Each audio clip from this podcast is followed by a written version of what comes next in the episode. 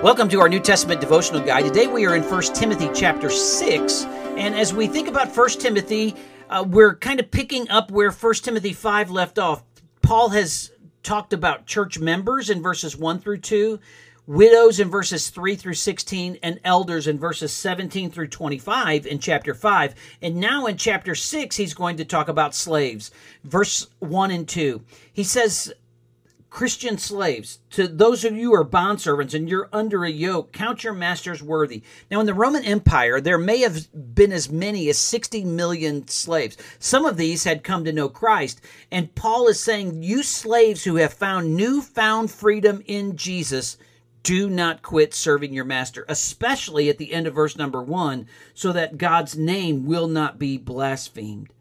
And then in verse number two, he says, If you have believing masters, don't quit working for them. They are your brothers. Next, in verses 3 through 5, he deals with false teachers, those who don't hold to sound doctrine. They're teaching otherwise, as verse 3 says. They are proud. They know nothing, but they want to dispute and cause strife and, and they want to get involved in corrupting men's minds. And he says at the end of verse number 5, withdraw from from these kinds of men. Then in verses 6 through 19, Paul is going to deal with the rich. In verses 6 through 10, he's going to share a, a word. And then in verses 11 through 16, he's going to contrast this on how the righteous should live. And then in verses 17 through 19, he's going to come back to the rich again. Verses 6 through 10, as we think about the rich, he says, Godliness with contentment's great gain, and you brought nothing into the world, you're carrying nothing out.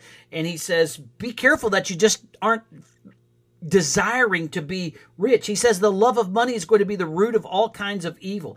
Instead, as a man of God, as a woman of God, flee those kinds of things. Flee materialism. Instead, pursue righteousness and godliness and faith, love, patience, and gentleness. Fight the good fight. Lay hold on eternal life. Verse number 14 Keep this commandment without spot. He's giving Timothy action and saying, This is what you need to do as a man of God. Don't fall into the trap of the rich. Then he comes back in verse number 15 and 16 and he shows, Look, you don't want to fall into that because Jesus is coming, the end of verse 14, and he is the blessed King of kings and Lord of lords. He is the one who has immortality and, and dwells in inapproachable light. Now, in verses 17 through 19, he comes back to the rich again.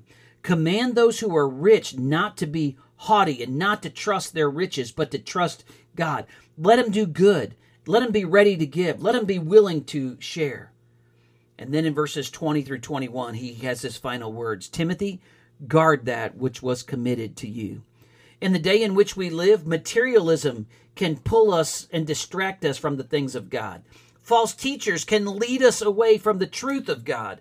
But he says, Timothy, you guard what was committed to you. And I pray that the truth that has been planted in your life today, that you will take time to guard it so that you do not fall into the temptations of false teachers and you do not fall to the temptations of riches.